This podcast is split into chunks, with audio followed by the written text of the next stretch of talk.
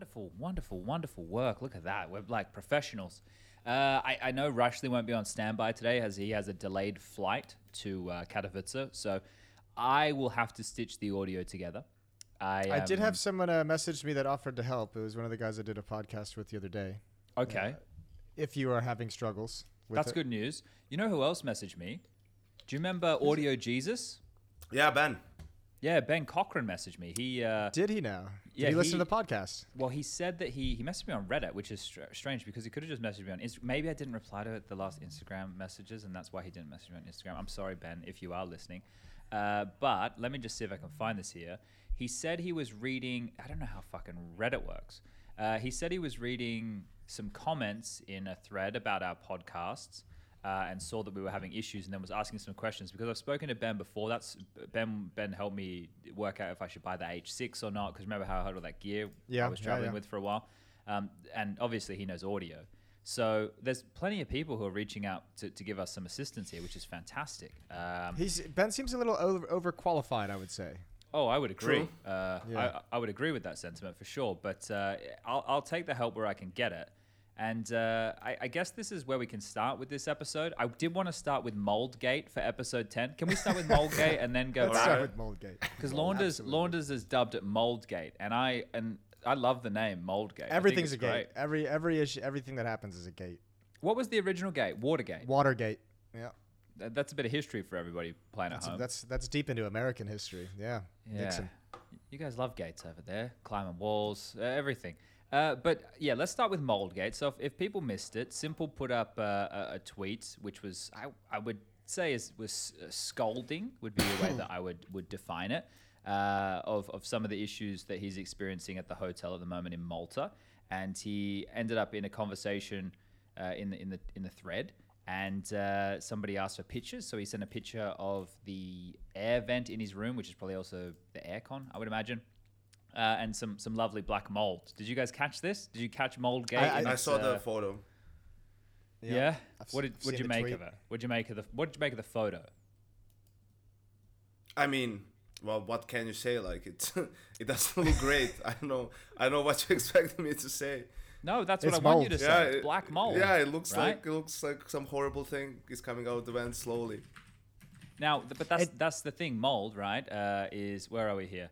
Uh, mold can make you sick. It can uh, it can get coughing, itchy eyes, like that type of stuff. Like if you're exposed to it for long periods of time, right? Like that that's that's something that we've we've known. Mold exists uh, in, in quite a few places. Jason, are you a mold expert? Uh, I'm not a mold expert, but I do have a little bit of experience. I'd say some uh, some like basic basic mold experience. Have you dealt with any mold when you've been renovating? Uh, not anything crazy, but but yeah, I mean, obviously, like behind like wallpaper and shit, there's been there's been some mold and stuff, and I mean, you just always wear a mask and everything, and scrape it off and clean it off, and ev- but I mean, nothing nothing too nuts. Uh, you know, I, I wouldn't really know. I wouldn't really know how to identify, you know, how something is like a, a very dangerous mold with like active spores, or just like a stain of mold, or whatever it might be. Now, this is the thing. I wouldn't consider myself a mold expert by any means. However, I do consider myself a resident of Malta, and so does Malta. They consider me a resident of them officially. Uh, I have a little card. It's got my face on it. I could be here for ten years, at, unless I renew it. It's you know we're, we we got this little situation going on. Now, uh, as someone who comes from a dry place originally, being Australia, uh, now I know not all of Australia is dry. There's definitely some some very humid parts, and I would say that Perth, which is the part of Australia I'm from, is still quite humid. But comparing the humidity of Perth to Malta is comparing the Yeah. gravity of the moon to Earth. Um, so it's it's quite different here. Uh, I've lived here for three years now. The air is extremely thick here, and I did have the culture shock of mold when I first moved. Um, it was just an uh, it was in it was in the air as just the general smell. It was in the place that I was living at with Henry and Alex. We uh, spent a day, Henry and I, with some buckets and sponges and bleach, uh, demolding a wall in his bedroom. That was like legitimately that that's that's a couple of spoiled gamer boys doing some actual you know hard graft. Rolling the sleeves up and going blue collar. Yeah, and then uh, in this place I'm in now, uh, there's even an issue, and everybody might hear as the podcast continues. Uh, with the the building, well, the, the apartment above me having some issues with water ingress, and there's a jackhammer up there now attempting to fix uh, the irrigation issue. Uh, because otherwise, I may have some tidy mold in my roof. But a really, a real example for everybody playing at home of what mold's like in Malta. When I would go away for a one or two week event and I would come back, I have a pair of uh, Game Zero or Game Ones by Sennheiser. So the the cable is it's a bit more clothy. It's not a plastic cable, right? It's got a bit more of a cloth finish. And uh, when I come back, and this sounds disgusting, but this is just the way of life here.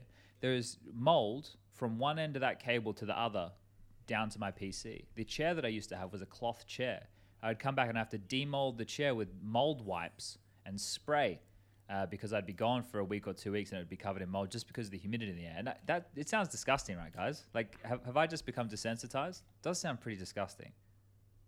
Uh, I don't. I think it. I think. I think you've described it pretty well in that it is just kind of a fact of life, based off where you're living, and and the fact that as part of your life you are just gone and absent for a while, and in the absence of movement and day-to-day check-ins and day-to-day cleanings like yeah like you you are going to get some mold every once in a while it's just it's just the way the way the world works That- my friend That's some very detailed analysis, Jason. I really appreciate that. you like that Yeah, you No, really well, broke the- it down like perfectly. Um, i wish I well, had oh, that yeah. skill when I'm using the fucking telestrator. but I, I just I kind of wanted to to be a, a standpoint where like people could go okay well Chad actually lives there and he experiences mold because I was reading the the Reddit thread last night and there were people who were like mold like that just doesn't appear overnight M- maybe not where you're from right like that that might be a fair thing to say and and I'm not going to say unequivocally one way or another whether that's humanly fucking possible or not I just know that the the there's a lot of moisture in the air here and that it is something which uh, does exist now, I don't. I'm not talking about the s1mple situation. I, and maybe it didn't happen over one night either. Who knows? Well, yeah. Well, look. Th- this is the thing. Now, I, I, I don't want to get into the details of that. I don't know. Uh, I'm not in a position where I can sit here and say to the viewer one way or another the, the scenario. But I know that being in a in a room with with that next to a vent is a very bad look, and nobody should be in that situation. So. Hopefully, uh, I would assume it's been rectified at this juncture. I'm, I'm assuming it was rectified immediately. Uh, so, so that is is always a, a, case. And I know s1mple mentioned ants as well. Ants is another thing that they just like the same as in Australia. They exist, get- yeah, the ants exist. They're on my balcony. Uh, Yeah. Here at, at my hotel room, and I'm. And I mean, for reference, I think I'm just like five or six rooms down from s1mple as well. Um, and I know I've heard some of the other players mention like a few a few ants around, and I think that's just you know I don't know The Mediterranean, we, it's a it's a limestone island. Like it's not like they're swarming or anything. If someone's like taking a picture and there's like an anthill in their fucking hotel overnight, then yeah, that'd be an issue. But I think it's just a couple creepers here and there, and you never know if someone brought like a protein bar from the player area back and dropped a crumb in a corner. Like, what are you gonna do? I have, uh, I, I, I try to be quite clean in my house, but uh, I've recently learned that there are ants that sneak out when I'm sleeping at night and they like to pick up any crumbs that I didn't vacuum from dinner time and they courier them uh, into uh, the, the second little office room I have here. So I found their home and they are now dead. Uh, but uh, they've been they've been existing. I murdered all them. right. I'm an ant, Ant murderer. genocide. I mean, I had, Yeah. Chad, How'd Yeah, you do? yeah, Did you spray or poison? Chad, since you clearly have an obsession with islands, and apparently you can only live reside islands. on, an island, Yeah. and albeit your you know primary island is a little bigger than your secondary and current island, but the question about the islands. So let's say if you were to exterminate all ants on Malta somehow tomorrow, right? All right. Someone would have to bring ants from outside the island in order for the ants to reappear, right? They can't just somehow like evolve from flies. I believe we call that an invasive species, Yanko. So yes, I'm with you. We'd have to bring in an invasive. That's why species. you guys are so anal about like, oh God forbid you bring a seed. I think it was a Simpsons episode or something that is like so imprinted in my brain when like someone comes from Australia or vice versa and brings like a grasshopper with them by accident or something like that. Yeah. And then they destroy the whole crop and the whole like country like die. You know, it's like World War Three over that shit. So, Yeah, yeah, let me- the let me- Simpsons let are me put this in very uh, educative, if that's a word. Th- that is true to obviously without the war. I am not allowed to travel on an aeroplane from Perth to the eastern states with fruit. wow, that's really intense. Yeah, because we don't want to take the little the bugs over, right? Like that's the thing. That's and I, I would know when we'd come back from trips. For example, if I'd go to Bali in Indonesia and I'd come back and we did like rafting or something outdoorsy, and you didn't clean your shoes, they if they op- if they check you and they open your suitcase and they got mud on the bottom of your shoes, they'll take it aside, they'll scrape it, they'll spray it. Uh, if you have wood, you're not allowed. Like you guys have all seen like the border patrol stuff, right? Where people are coming yeah. in from different countries and people are coming in from from places in China with chicken's feet and shit, and it's like, what the fuck? Like they're uh, they're thinking they can bring whatever they want in. Australia's super strict on that. We're strict on the islands. I don't know if Malta's is strict in that regard, Yanko. But are we killing all the ants? Is that the plan? No, I was just wondering. I think it's impossible to to get rid of them. Okay. And I think we also might need them. there's Ants this would thing. They're also like useful for some things, right? It's always like that. It's like the ecosystem, Yeah, ecosystem. like the bees or some yeah, shit. yeah. The bees are really Yeah. important. So yeah, Moldgate Can we get to more the- a fun conversation. Well, can we get to the? There's actually a, a, a, there's another part of Moldgate that I don't think we've addressed yet. Which, Well, which was the other how, part of Moldgate? How would you how would you rate s1mple's approach to handling the problem of Moldgate? Well, it got the Because job that was done, the other. it? Yeah, but that was the other. That was the other complaint. Was that's the other conversation that always happens? Is should these things be just addressed like straight to the straight to the nuclear phase, straight to like the the social medias? Well, let's let's think about this from our perspective for a moment. Like uh, this could be Because that's how I think about it too, from from our experience in the past.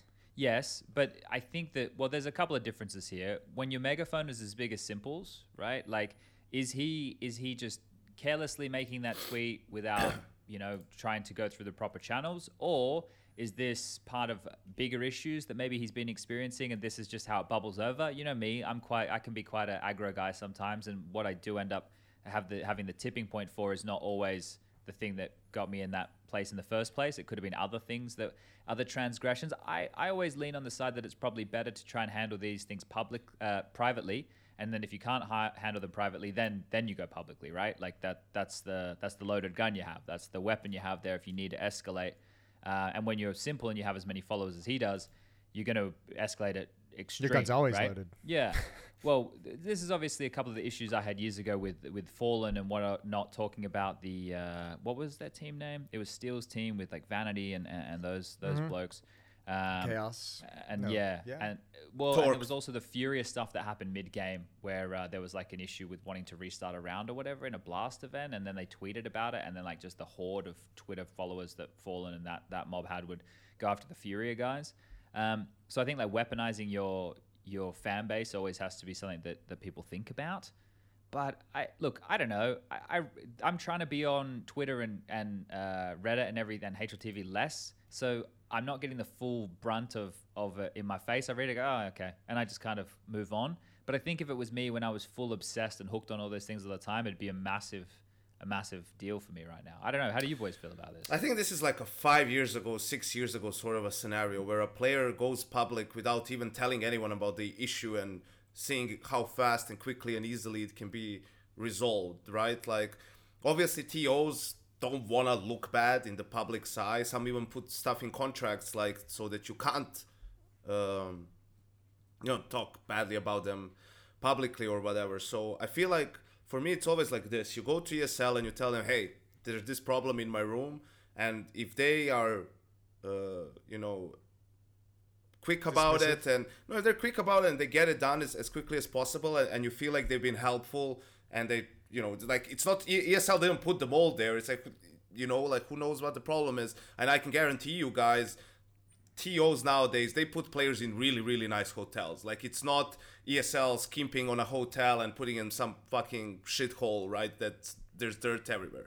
So it's like an isolated incident, and then and if you feel like they haven't been like good about it, you know they've been a little bit dismissive. Well, then if you feel like you know you you I don't know have to take it public to get like eyes on it to get them to do anything you know then that's like what you feel like you need to do but to go and you know blast people on publicly without even telling them about the issue to begin with like for me that just feels like come on man like you know we're better at this than uh, than this at this point. and actually the people especially you know from my experience being a coach the player managers and the um, like also just the the treatment of players and teams it's like next level like what such such diva requests exist that get you know honored and accepted and everything so i i feel like it could have easily been taken care of right and there was no need for all this attention for it really you know I- the the stuff that bothers me about it is like uh, when Uli, uh, the flying DJ, I guess for for everybody playing at home, when he gets involved in like a a Reddit thread and he's trying to explain the ESL standpoint. Like when it's about the production stuff, we've obviously spoken about this a lot. Like we we we have had a lot of conversations about this and and when those replies come in they've stopped doing them now. It's like oh you know we're gonna we're gonna try and do better. Those those are gone now right? Like but when Uli's in there actually trying to shed some light on the situation and he just immediately gets shut down i think that's to be expected. But it's just a shame when i see and i hope it got downvoted to oblivion man. Like because there was one of these reply one of these replies here that I was like bro what the fuck? Like it was just so unhinged man. It, it didn't make any sense. Uh, here we go uh, hold up. I, I'm trying to find this thing. Maybe it did get removed, but it was just one guy that was just like going off, and it was it was crazy. Like he, the type of language he was using and stuff. I was like, what is what is going on here? Like this guy's just trying to explain a little perspective on something. Um, anyway, I've kind of gone off on a tangent here, but th- that kind of stuff, it, it's hard because I'm not. I'm not to lie. I'm not an ESL sympathizer at the moment. Like uh, we're we're definitely the the ones who are out here talking about some of the issues that we've been experiencing with, with the broadcast and whatnot.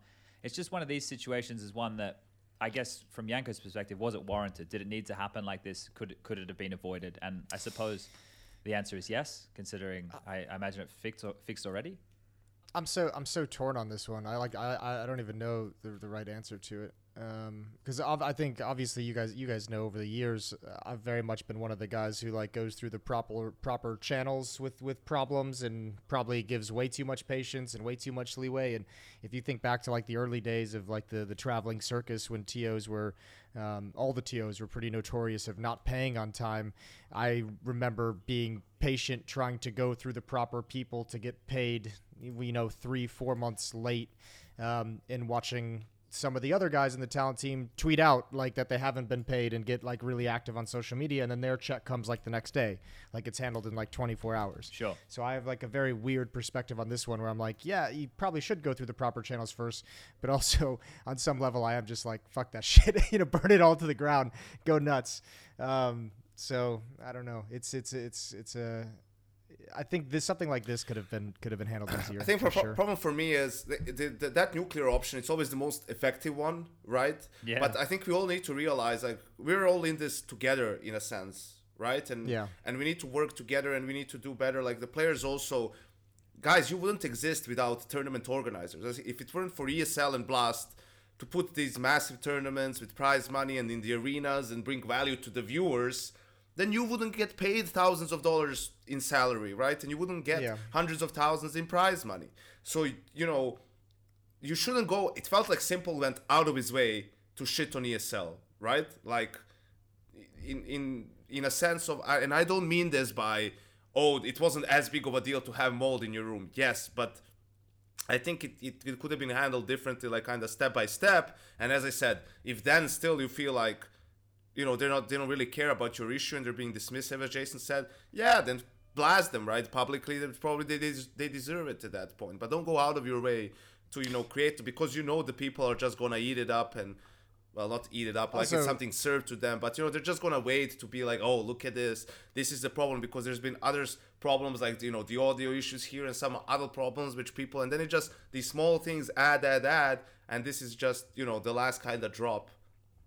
Also, I'll tell you, I've been at this hotel for the same hotel at s1mple's in for, for two weeks now. This isn't like any, no one's going to point this out as like a symbol of, of luxury and treatment and comfort or anything like that. But this is, as far as events go, this is a good hotel. The rooms are a good size.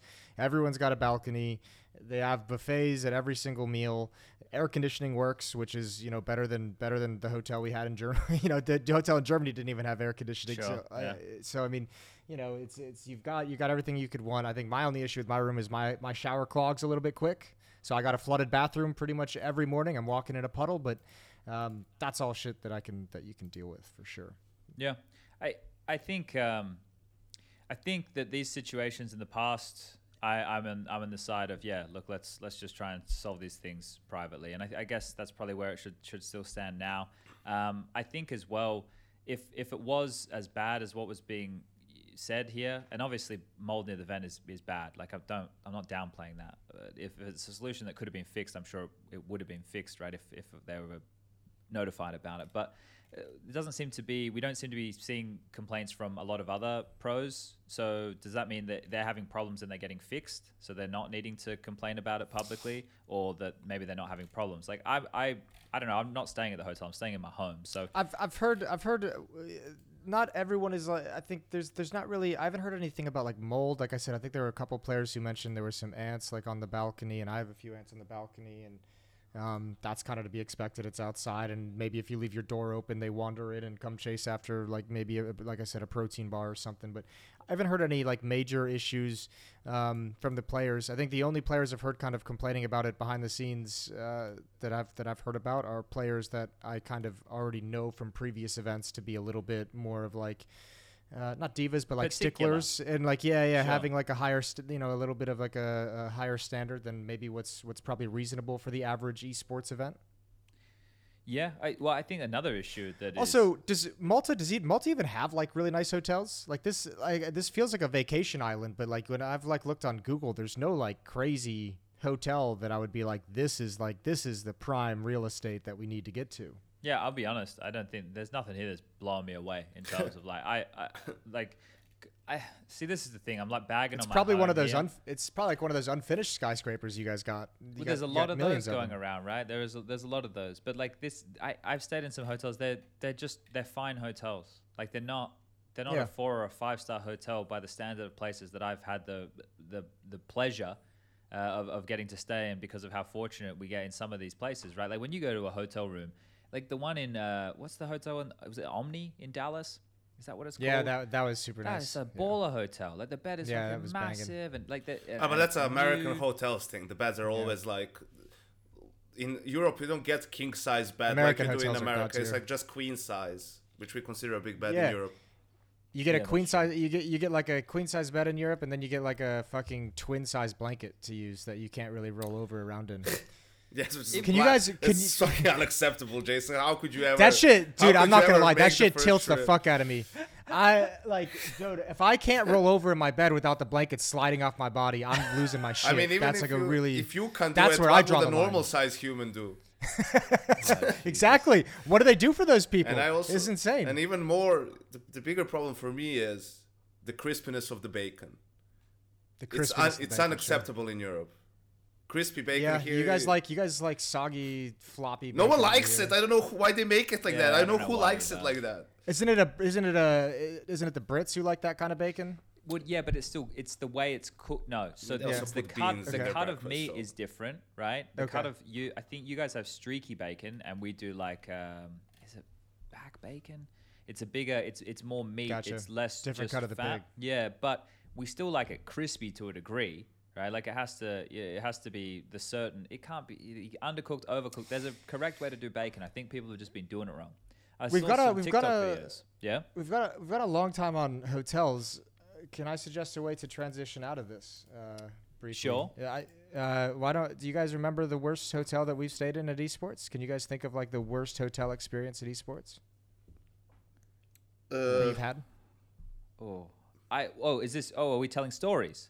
Just all time. Can you think of like the worst hotel you've been in for an esports event that you've Yeah, I remember. Oh, see, this is the thing. It depends on how we're going to define worst. I can define my worst accommodation. I think I maybe even spoke about it before. It was like the first Airbnb that ESL put me in uh, for like the first commentary uh, analyst stint I ever did. So when I first came over, I was in Cologne. The, the Airbnb 2016 was Pro League summer. Yeah, the Airbnb was already like a 45 minute tram journey to the office, which in itself was Yeah. like, how the fuck is this happening? So it was f- about 45 minutes away from the office via tram. And back then, you were taking the tram because you, you weren't making money. So I just started. I just gone from being a player who makes two and a half thousand US dollars a month uh, uh, before tax uh, to then this gig. And I remember I landed on a Sunday in Germany, and for those of you who don't know Germany on a Sunday, literally everything is closed. So I was sitting in the middle of. Fortunately, it was fall. It was going into winter. I was sitting in the middle of like this park area at the Airbnb where I was meant to go with my Australian SIM. So quite difficult to call people and very costly, etc., etc. No internet. Uh, trying to wait for the person who was meant to come and let me in. Now, she was uh, on the border with the Netherlands. She wasn't even there. Wasn't able to, to let me in. She was off doing something. So she sent out her mum, who was also uh, in the same place, the border of the Netherlands, which is a two hour drive away, to uh, come let me in. So she drove two hours as I sat outside, as just traveling 24 hours to come from Australia. And uh, eventually she gets there and turns out the place isn't clean. So she quickly goes in and gives the place a bit of a spring clean, and it's just like a single bedroom flat with a bathroom. It's very small. It's just this girl's place that I ended up going to live in for a month. Uh, I was had no form of internet uh, other than her like whatever the fuck it's called there, the the the modem. People know what it's the Fritz box. That's the one. Uh, and she didn't give me the Wi-Fi password. So for the first like couple of, and it ended up it was on the Fritz box. I didn't know where the fucking Fritz box was. For the first week, I, I had to use my Australian data the entire time. This place was just like this smelly place, and I ended up working out why it was smelly. Uh, because under the Mold? fridge, not mold. this is worse than mold, gentlemen. Uh, under under the fridge was a, a pantry, but I didn't know it was a pantry. I didn't get shown around the apartment. The mum didn't speak much English, uh, which is fair enough. I was in Germany.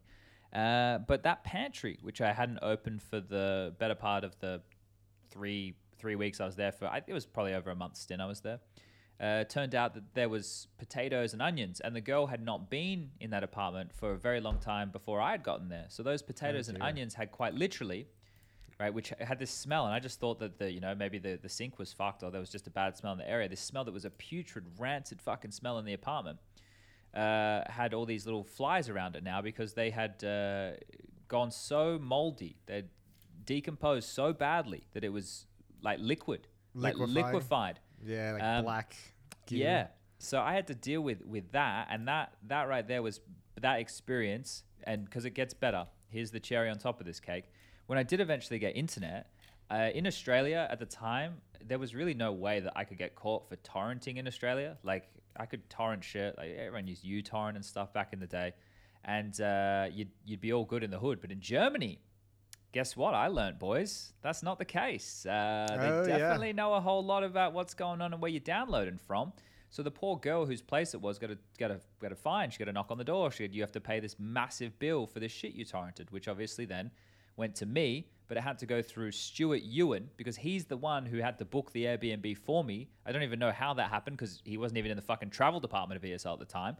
Uh, so we ended up having to deal with all this crazy paperwork. So then I got a lawyer to deal with it, and uh, I ended up still having lawyer? to pay. Well, it was the the one who's at was Anna. Rogue now. I forget her Anna. name. Anna Bauman. Anna. Yep. And uh, I still ended up having to pay. I think it was like two and a half thousand dollars in uh, in fines for, for downloading heart and soul. some some. Uh, Was it worth it? What TV show was it? Was it like uh, New Girl and Arrow? So it wasn't oh, wasn't not worth it at all. Not worth it in any way.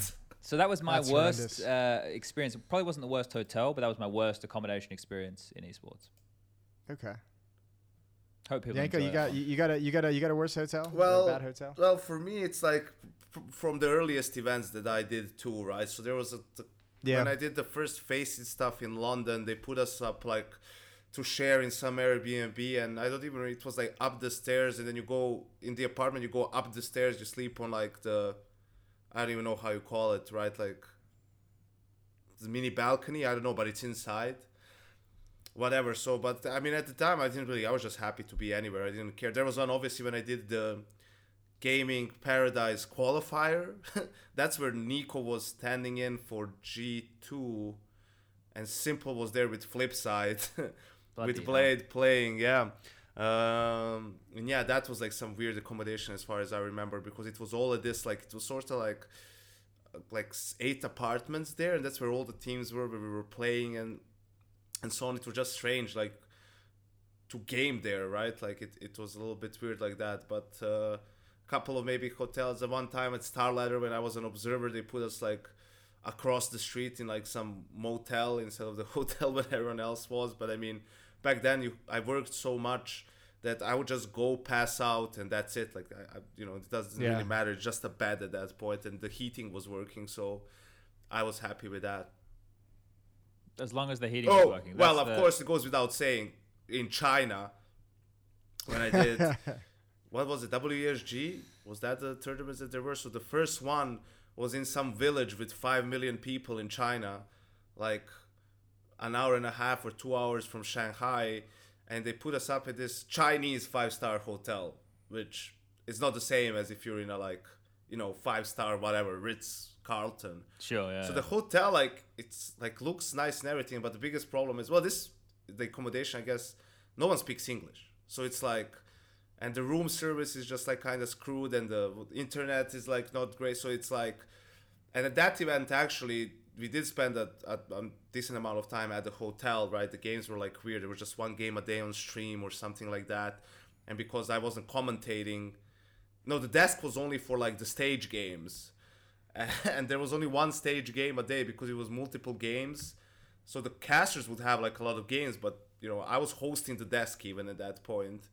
so I didn't have as much work, and I was just at this hotel, unable to communicate or get any food or do anything. Right, so it was that was one of the worst all around experience I've had. Jason. Okay. You know, I'm I'm like you, Chad. I, don't, I can't really recall any kind of like nightmare hotel scenarios. There's there's definitely been like some some shit hotels, but not anything. Well, good like, thing you brought this topic up then. well, I've, I've, I've only had, the only I'm, I was just saying I'm like Chad. I have like a bad experience with like an Airbnb. Like again, it was the same thing. It was like the first time I had went out to LA for a pro league um, that ESL was was putting me up in, and they, they gave me an Airbnb that I was sharing with Blue, uh, and Before they or gave after us the dog? Before the dog. Okay, that's just so we know which dog, which yeah. era before the Blue we're dog, dealing with. before the scooter, before the Gucci. Uh, this was like this was like rookie rookie Blue. early blue. Um, Green blue, and it was, as you could it was, yeah, that's not bad. Well done, turquoise. Um, the, the Airbnb was like it was in Koreatown. It was like 45 minutes to an hour Uber away from like the studios in Burbank, and especially if there was traffic. Uh, the Wi-Fi wasn't fast enough for Netflix. Um, it was like loud and creaky. Like we could hear every footstep someone was making. The shower had no pressure, but the real kicker was like maybe like a week or two in to the stint there, like the water and the power just turned off because like the landlord or whoever owned the building like forgot to pay their bills for like months on end. So Of like course, I, yeah. I I went to go take a shower and everything was just dead. And I walked out. We walked out to like get our Uber to go into the studio for that day un unshowered. And all of the other like tenants of the building of like the Airbnb building were like out there as well. Like, yep, water's off, power's off, like you know, blah blah blah. So that was that was a weird, that was a shitty experience. I was I was frustrated with that one. You boys ever experienced shelf toilets before? Shelf toilet. What's You're on? PCs right now. Google right now shelf toilet. Right, take a look at this. So this is was common commonplace in a couple of the places I stayed. So in the apartment I had in Germany, that one on uh, Zülpicher Straße, the party street, I had a shelf toilet. But that wasn't the first time I ever experienced a shelf toilet. It's quite a confronting thing because Wait, it's just a toilet with a shelf above the yeah, on the back. so okay. so you're shitting onto the porcelain. There's a slight Yeah. little pu- puddle there, right? And then when you flush, it goes off the ledge like a waterfall down into the front. But the first time I experienced this was uh, TaKeTV. You guys know TaKeTV in Krefeld. Uh, we were there playing. This was back towards the tail Okay. end of my career, and uh, there was six, six, du- seven dudes because I coach as well. I think. I think Oh, there was six, six or seven. The- This was the only toilet, right? A Oh, shelf toilet. No. Oh no, I tell a lie. There was two toilets. The other one was the size of a broom closet. It was a room where you could, like, as a guy spreading your legs, your knees would be touching the wall just to take a dump, right? So, uh, it was. It, they, they were interesting. Anything where you're spending a lot of time in a space with a bunch of other guys and you can't even shit comfortably, that always makes for such a horrible living experience. You don't want to be walking around holding one in all the time. You want to be able to go and necessarily blast it out when you have to. But when this is the apparatus, boys, you've never smelled your shit so viscerally as uh, you have using a shelf toilet. You should try it once, just to live a little. Yeah. Yeah, it lets you know. I'll never forget transiting through uh, through uh, Dubai or Abu Dhabi to go to Australia or, or back from Australia, and waiting. Uh, the bathroom was so backed up with people that I had to wait like 40 minutes inside of inside of the bathroom as the line to use a toilet, and then I got I the stall opened up and I just couldn't I couldn't wait and I ran in and realized it wasn't one of the toilet stalls in Dubai. It was the hole in the ground. Squatting, and I was yes. and I was just like, "Oh no, what have I done to myself?" And, there, and I, Did I was pull just it off? Well, yeah, yeah, yeah. I've, I've you know I've been That's there before. impressive. I've never Yeah. used a squatter before. Well, I use I've I've done some camping and hiking, so I've had to do the whole like dig a hole and, and have a good time. So I was, you know, not excited about it, but I can manage the situation. It was just it was just weird, you know. I took a shit in the in the bush once, but never like you know there, there it was peaceful. It wasn't like a it was never. I didn't feel rushed. There was no you know there was no other feces around. It was just my own. Uh, maybe And I'm- animals' feces. but- And now that we've gotten to feces, shall we move on to the next Counter Strike topic that we have? yes, yeah, to yeah. us? We'll get to from feces to our tenth episode. Uh, so another steaming pile of shit. Uh, but uh, look, we, we've made it ten episodes, and I think uh, we, we've mentioned this throughout. One of the keys for me when we when we embarked on this project was just to do the consistency. And for a lot of people, that probably sounds like, well, yeah, it should be pretty easy for you three to get together once a week and have a chat. But all things considered, with traveling and schedules, and when the games are happening and when the games aren't happening, and other podcasts, and trying to stay like a fully functioning adult, making sure we work out and reply to emails and get sun and drink water, it's not always going to be the easiest task to pin down three people. Uh, for, for any given time. So Yeah. I think, first of all, we should give ourselves and uh, the listeners at home a round of applause for tuning in and for us actually getting here uh, week in, week out, which means we've been basically doing this for 10 weeks. So there you go. Two and a half guys. months. That's not bad. Now, this, I We've don't know. we've tried many times before and we've failed many times before. It's true. So uh, I, I, I suppose we've succeeded at that. And I think with how dynamic the three of us tend to be able to be with these things, maybe the audio quality is not always perfect, but we try. Uh, we shouldn't have too many issues continuing to do this going forward. So uh, we've we've achieved the first goal. Um, Step one. I, yeah, I, I'm happy with that. I feel like we've we've achieved something here. But so I think most importantly, we're having fun doing it. That's I think that's why we're like we we're managed talking to do it like and ten in a mold. yeah, like to, to do ten in a row. So yeah, I think that's the reason for it. Okay. So I, I think at this point, and we don't have to get stuck into this too much as a conversation. These can be like some light, fluffy ideas that uh, we can put out there and then see what the people at home want to think about. I think going forward, so not for this episode, but for the next episode, uh, I'm going to embark on a learning a learning journey, lads. I'm going to learn how to internet properly because uh, I see a lot of requests for YouTube. I'm going to work out how we're going to put this audio up, get an image up of some variety, and we can start putting it up on YouTube going forward for episode 11 onwards. Uh, we also might need Yeah. some graphics of some variety made because I don't know what we, we might. I know some people don't like the name, but this is just what Top Gun used to say when I was talking about counter. He said we were talking counter. So it sounds a bit different when you say talking counter and you drop the the er on the end, and it's more like an ah. Um, but I don't. I think it's just a name. I don't think a name's important.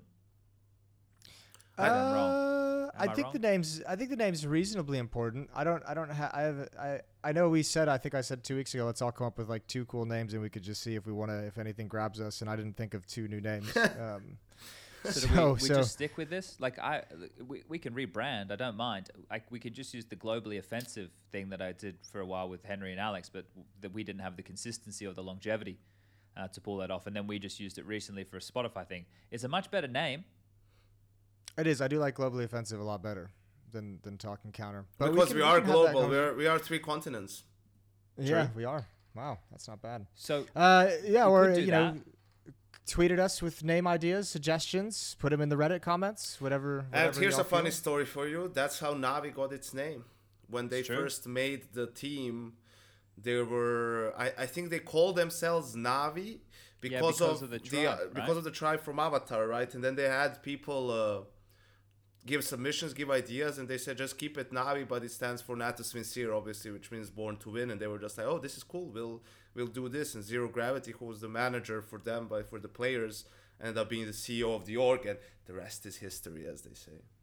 I hear the next crazy. Avatar is going to be absolutely wonderful as well.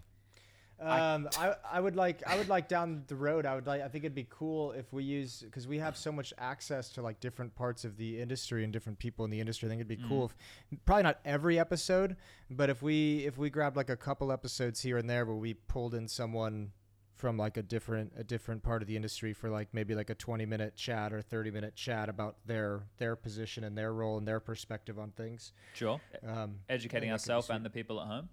Yeah, I think that could be sweet. Yeah, I, I would like to try and get a player who we are friendly with uh, in an environment which is a bit more chit chatty like this, right? Because the camera's not on. uh, the opportunity with the player if we already have a, a decent rapport with them as well. We could have a nice chat. There's uh, some some people out there, and and hopefully not make it feel like an interview or they're being put on the spot in any way. And Right. It's just like a conversation. So I'd like to to try and see if we can find some names to throw into that hat. I can imagine like Justin in this environment would be a bit more of a chatty Cathy, uh, all things considered. He right? 'Cause it's speaks? Just, yeah, sometimes you have to, you know, you have to give him a Mars bar and get him a coffee. Wow, and then he'll, then he'll no, talk. no, not a Mars bar. Who likes Mars bars? Well, they, That they don't is- have that the is nuts, man. egregious. A lot of people don't That like is- the nuts in the Snickers bar. Yeah, but if you don't have that, if you don't have Snickers bar is like a meal, though. The Snickers bar is the, the top shelf candy bar. Eh, But if you don't have the contrast of the nuts, like you're just you're just eating this like so, uh, that's I can't even think about that. So- That just- okay, that so out. let's use this then. Imagine we're currently in Mars bar form and we want to become a Snickers. What do we need to do to become the Snickers? So we, we said YouTube is one. You said experimenting a bit more with the with the actual podcast itself in terms of the, the, the content and the guests and whatnot. Um, Yeah. Do we bother with a social media channel because that's the whole thing that someone has to manage, and I, I think it's so much work. I think we can promote it from our socials. That's fine. the The thing itself can exist as its podcast on the podcast platforms. I th- I don't need it to become a whole fucking I think it's. tweeting I think it can be. I think it can be worth it because it's something we can just hire someone to do for us, right? And you know, if you're thinking it's a hassle, right? Like someone can do it, and I think these platforms like TikTok, for example, for that, and having one two minute like bits for people that they can just as they're scrolling through like you know random shit during the day and that pops up. I think it can get like maybe more eyes on it and just why not? Yeah. Know? If it gets, with- I'm with if, it, Janko. if it's Okay. on a level where it's worth it, right? Like, But I don't I don't think we're I think we need I think it needs to get a little bit bigger before I we agree. need to concern ourselves with that one. Thank But I YouTube for did see some- some down- good down stuff road. about YouTube Shorts though. I was seeing someone was saying I watched a video because this whole Twitch thing that happened at the moment where the, everybody's going to be on 50-50 blowing up the industry. Yeah. yeah. It's, it's kind of changing a lot of things, and they were talking about monetizing YouTube Shorts, and before it was like a bonus system, and now you're actually going to be anyway getting into the weeds there. But that kind of stuff is interesting. It's like I've never really thought of myself, and I still don't. Like these wanky terms kind of bother me a bit, like brand and influencer and all this kind of stuff. It's like just a couple guys talking about something we like, you know. But then when you want to put it into to sponsor speak, then you have to use this shit like fucking our, our yeah, I mean following we're not we're not really enough of like emotional messes I think to really care about being influencers. Yeah, that's the- exactly. that's a key difference. It's Yeah. too much work trying to influence people. I left my Purposefully. emotions behind as well. So that's that's probably a foreshadow. The only emotion I have is anger. like Um, today to get to be to be an influencer it seems like you need to have like a crippling gambling addiction you need to be stealing money from followers and viewers and, and other streamers you need to be doing a whole lot of weird things there are a mm, lot of dramas, and we seem it's to a lot of drama as long as we can avoid most of those. That's what I'm looking for. Just avoid most. I feel like I feel like did you guys ever I never watched it. Did you ever guys ever watch like the fucking like real world like the like the MTV like bringing in like reality television in like the early 2000s? I feel like that's what streaming has become. Oh, I, yeah, like, like every time I tune into a streamer, yeah, I'm just like, why? Why am I watching that? Like this shit is so gross. This is so disgusting. Like even, like even just like like so, I, I don't know. It's it's it's odd just to watch. I'm like, why would anyone want to have be putting this shit out? because it world? makes people feel better about their lives, right? Like uh, sometimes some I like I don't know why I do know why they're doing it. Like the drama farming, right? It, the, they get more views. They get more views. Well, they get more ad revenue. They get more ad revenue. They get more subs, right? They get, it, all of these things basically, and it's their lives falling apart for our entertainment. That's the trade-off, right? Yeah, That's- but that's every time. I've had our, my personal or like business drama, like the Bardolph thing a few weeks back, like that actually like makes me physically in pain. Like I don't want to have that shit out there, and I don't know how you could ever want that to be to be your thing. you I guess it's just their life, though, right? Like uh, we we don't they- they they created like all these groups and stuff, and and they yeah you know like look. I don't know. Yeah, yeah, I know what you am mean. not on the inside of that. I, I don't really understand how the, how the whole thing works. I think streaming is exhausting in itself. Like I, I don't mind turning it on and playing games, but I try these days when I stream to not have the webcam on, um, because like you get people who come in and like, why no cam? It's like, because I Because man, I'm, I just want to play a game, you know. Like, and it's like, well, then why are you streaming? It's like, well, because I want to show you guys I'm not completely terrible at Counter Strike too. Sometimes I succeed and sometimes I fail at that miserably. But uh, uh, you know, th- it's it's one of these things. I don't know. I'm never going to be in the mind of these multi-million dollar streamers. I, I can never. I'm not. I'll never be as rich Yeah. as them. I'll never have the following as the, that they do. And it's I- fine. It's and not that's worth it. cool. No, I like my thing. Remember, I think stay in your lane. Yeah. right? That's that's my that's yeah, one that's of my one of the new moment. sayings. Yeah, that's one of the new. Stay in the sayings. fucking lane. Um, okay, I guess we can talk more about what we're gonna do. Uh, we we can get the rebrand going. We can do some of that stuff. Use some of the old assets I have. I have that nice little graphic made. It's a nice. I think I think perhaps graphics for like episode releases on for Twitter and everything like that and Instagram would be good to go down that road. I think that would be like a good next step to start looking into. Come up with like a I don't know logo, color color scheme, and all that. Get some get someone on that case there. That could be interesting. Yeah, well, I've got the globally offensive logo, right? Uh, where is it? I've got it right here. Let me put a link in chat for you guys. And I should even still have all the old accounts and stuff where I just have to find it.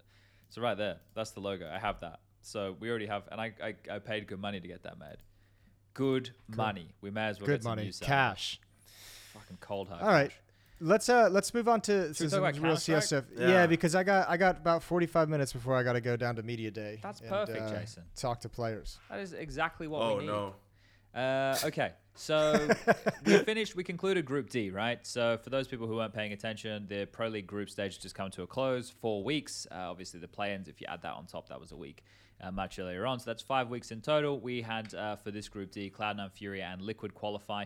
Uh, what we can do here, I think, gentlemen, is we can talk about the bracket, and then we can talk about what happened in Group D to those teams when we reference them in the bracket. Because if we sit here and talk about all those results, maybe we'll get a little bit bogged down uh, in, in the weeds there. So uh, the 12 teams that we have qualified are Furia Outsiders, Navi, Heroic, Liquid, Fnatic, Complexity, FaZe, Cloud9, MOUZ, G2, and Vitality. Uh, the last four teams I mentioned, Vitality, G2, MOUZ, and Cloud9, are already in the playoffs. Now, the playoff dra- bracket was drawn last night. Jason, you and, well, actually, both of you were there. Uh, Jason, you were on the ground, and Janko, you were on the desk. Uh, it was a pretty convoluted situation last night with the bracket, but I, I'm glad it was done publicly, right? So people can see Yeah. what goes into this. It's not just people just going, let's put this team here. Like it's actually, oh, there's a reason for all of this. Yeah, I, I think that was that that was cool. Uh, I really I really enjoyed that, and I've, I've we've enjoyed it. We kind of touched on this I think in a previous episode too, when we talked about like the old Swiss system where E League used to do the draw on stream publicly as well, or Yeah, at least publicly Sick, for yeah. the players. Yeah, yeah, and I think that's I think it's super cool. I think it's a lot of fun to watch that, and I think that's uh it's got a lot of drama, and I think I think ESL's main priority um, was to add that kind of element in, and then also kind of give a little insight to make sure everyone actually sees it happen and doesn't think anything is actually you know no one's pulling the wool over your eyes or anything like that. So um, that was cool. Uh, I think it went well, all things all things considered. I think there's obviously some ways it, it could be better. Oh, there's a million Um, ways it could be better. Everybody on yeah. site would probably be the first one. Uh, that we would Yeah, start that would- with. Wow, that that that uh, applies itself to a lot of things. Almost Oh, yeah. everything that we've Yeah. been having issues with the broadcast, actually. I'll, s- I'll say one thing I didn't like about it, uh, but I think this is not so much with like how they presented the draw, and it's more just how they've uh, how they decided to do the draw. I don't. I, I, if we're gonna do these draws like this, man, I just wish. Uh, same thing I said a few episodes back as well. Again about the Swiss, I'd like it just to be more random. Like I don't like that they drew four teams, and then you could just figure out where everyone else is going based off like the pre. What's meant to be the the fairest way, right? It's meant to give. It's it's meant to give. I see a conversation being had at the moment about oh why is it judged off of the seeding at the start of the tournament as opposed to based off the groups? But then how do you know based off the, like there, there's a lot of conversation to be had about that. Now this is the thing. I would prefer if it was a bracket where nobody skipped to the quarterfinals, right? Where nobody Yes. skips a step. Yeah. For sure. I would prefer this just to be, and I know think that means that, that. more teams would go through, but I would just prefer it to be a 16 team single elimination bracket. It's fucking sim- super simple, right? Like, I understand that means more games and more days. I understand all those factors, but I hate these things where teams are skipping through in different points. And I understand you Yeah. want to incentivize where you're coming in the group, but apparently people don't give a fuck about that. And that's why we have a lopsided group right now because the teams who were the best in their group didn't all top their group, namely Navi and FaZe. Uh, Yeah. So people see go, And, the uh, brackets are- Yeah, but that's that's also going to be the case quite often in these round robin like group stage games, no? Yeah, because there's going to be upsets. Like it, it, it happens. I And think that's the cool nature of it as well. And these teams won't care as much as long as they're in the playoffs because they feel like at this point, you know, as long as they get to the playoffs, they can run the bracket, right? Like they can beat any other team, right? If you're FaZe and Navi, yeah, sure, it, it, it would be nice to have maybe. But I don't. I don't even want to say it would be nice to have a, a game off because, you know, that one game can be sort of a warm up for you. Like FaZe is gonna beat Complexity easily, and they haven't played since Group B, which is two weeks, so they will have you know that one game to kind of get back into the competitive vibe, and then the Cloud Nine game will most likely come next. And you know if it was Cloud Nine coming to them after Cloud Nine has played five games in Group D and Yeah. one game in the you know round of 12 or however we call it well then you could really think wow maybe they can like get maybe they can maybe they have something going they pick t side as well on the maps uh, where their opponents pick the map right so maybe they can really catch FaZe of guard potentially right snowball the game or something along those lines Yeah, no, I agree with that sentiment. I was thinking that today. I was like, man, Well, I you've hate- got to. Yeah, what i hate about your idea though is like that would mean four out of the six teams like go through to the playoffs which is like yeah, it's too many. too many yeah, Yeah. Yeah. So then the only other way would be only two teams from each group go through, and then we do Too uh, few. an eight an eight team. But that's the problem, right? So I don't know if there's a solution. Well, there isn't in a bracket format. Yeah, finally fu- funny how most competitions have either 16 or 32 teams Yeah. wonder why that is Yeah, that's usually a pretty good reason. well, technically, we do have 32 teams, right, with all the the play-in teams as well. How many Chill. Play- yeah, but I don't want to expand it because then it's going to dilute. It'll dilute. The major starts with the RMR, okay? Give them Yeah. the stickers too. Yeah. Hey, Is that the next step, or- that'll be the case next year, mate? Watch me be the prophet. You could, we'll re- return to episode. 10 Chad, and say, everyone "Chad, knows. Chad, everyone knows you're not the prophet. You just have inside info. Stop trying to sell us on that. I want to. I want to look. I want to look like a prophet. Well, actually, Jason's the prophet. Jason, the prophet O'Toole. Jason Moses, the prophet tool. Yeah, he's got a Oh, couple. I know you guys have tweaked that one a little bit. Eh, interesting. Uh, look, it's for public consumption. Um, But Let's- Group D, Jason, Group- I'm sure Group you. D? I'm sure. I'm sure, Jason, you're all excited because Evil Geniuses won two games and NA is back and Liquid made the playoffs and beat Cloud9. Am I right? Yeah, baby, it's great. Uh, yeah, I mean, I think. Well, I mean, touching on EG quickly, uh, that's obviously like you, you can't not be happy about It's that. not they gonna at least quick. look. They at least looked like they had a little bit of life in them. They at least looked like they exist in the server, like this event, which was great. That was cool to see. Um, I'm, I'm glad Liquid went through, but I mean, I don't I, like it's it's I don't know. it's still so frustrating. Like I you can't expect to become one of the best teams in the world and and be a like you can't you can't have this level of playing up to opponents and playing down to opponents. You can't be taking those upset losses if your team lis- Liquid like I, that that's so crazy. And it wasn't even like the loss that really bothered me. It was like just watching them play. It was watching that game against Eternal Fire and feeling like they weren't actually fighting back for for for some of for some of that Inferno especially. It looked so bad. it was the first time I've seen Look defeated since he's been in the team, right? And that was the feel, that was the look on the face that I had with the older rosters when I watched, like everybody just eh, dismay, right? And Yekindar was like face palming and rubbing his face and stuff. And unfortunately, that this falls on him, but this is always the case with the emotional individual in the team who is the one that brings them to the greatest heights. Is also going to have to try and maintain that because the rest of them don't have that about them, right? That the, No, the team this- is not built that way. And and this is they still haven't solved the issue and it's the it's i mean i know it's kind of for me it was a focal point when i was as a coach is they still don't like seem like they can create like an emotional like an, an, um, like a goal a focus in these matches where like there was almost like that's a match where eternal fire had everything to play for in terms of surviving in the tournament to get a chance to go to the playoffs. And liquid were probably going into that match sensing like you know we're, we're just on our route to playoffs. Yeah maybe this will be tough but they're not any they're not any crazy top team. Um, they're not thinking we're going to coast but there's no like emotional drive or there's no goal um, that's going to like give you that full-blown focus that you need to actually actually win the game. And another thing like too like that, that that's going to have to be the turning point. Like Yekindar's are going to have to like figure out how to instill something like that into the team. Because if they don't have like a clear-cut thing to play for like I, like that team has always had had trouble trouble finding like an emotional center to have everyone focused wait, and everyone at full intensity. Jason, are you saying that they can't rely on Yekindar going plus 22 every series? Is that what you're yeah. saying? That's what i'm saying I, you know that, that, that 40 40 kill game to get him into the playoffs was crazy Yeah. um, but i think i think too i think part of it and chad i think you're gonna love this um, if when we get to the rmr and we get to the major because they're surely going to be asked about it and they're surely going to have opportunities I, I hope they have some conversation internally. I hope someone pulls them aside and just says, guys, for the next month, I don't want to hear a fucking word about NA being tough to practice in and not having good enough teams to practice against and improve upon. I think it's time that that team is going to have to change the conversation and the talking point about that. And they have to do it to themselves first, which is the hardest part. But go into an event and someone asks you, hey, what's it like being in NA where teams aren't as good and it's hard to find solid practice and be like, we're not going to talk about that now. Like, we're at the major and we're the best fucking team out of North America and we've been the best team in North America for the past three years. And we're coming this into this event to make the region proud of what we're going to put out there into the server and proud of the deep run that we're about to make. And we're going to overcome those obstacles and it's going to make us a better team for it. And I just, they like the conversation within that team has to change. And it actually, it, it, it did hurt me a little bit when I saw Yekindar give that interview to start the group where he said the same thing. He's like, yep, everyone went back to NA, so we didn't get any good practice and everyone dropped off individually. And I'm just like, fuck, not you too. Please, for the love of God. Like, the, the, the, they, they, that has to stop being a crutch. I, I don't. I think I, I like it. I do like it. But I guess the reason they're saying it is because that's their reality, which is the unfortunate truth. But I, I like that you're saying that, hey, like, fuck the reality. Like, you just have to perform. Like, you, you know what you need to do to, to perform. So, so do that. no one has sympathy for that when you lose a match to Eternal Fire. And, and and, you know even even when they were saying it when I was there, even when they were saying those things when I was there, we would play in North American events and we wouldn't win them. So it's like you you, do, you lose a, you don't have the same leg up that you think you have, and no one gives a fuck that that you think that the talent and the players in NA are shit.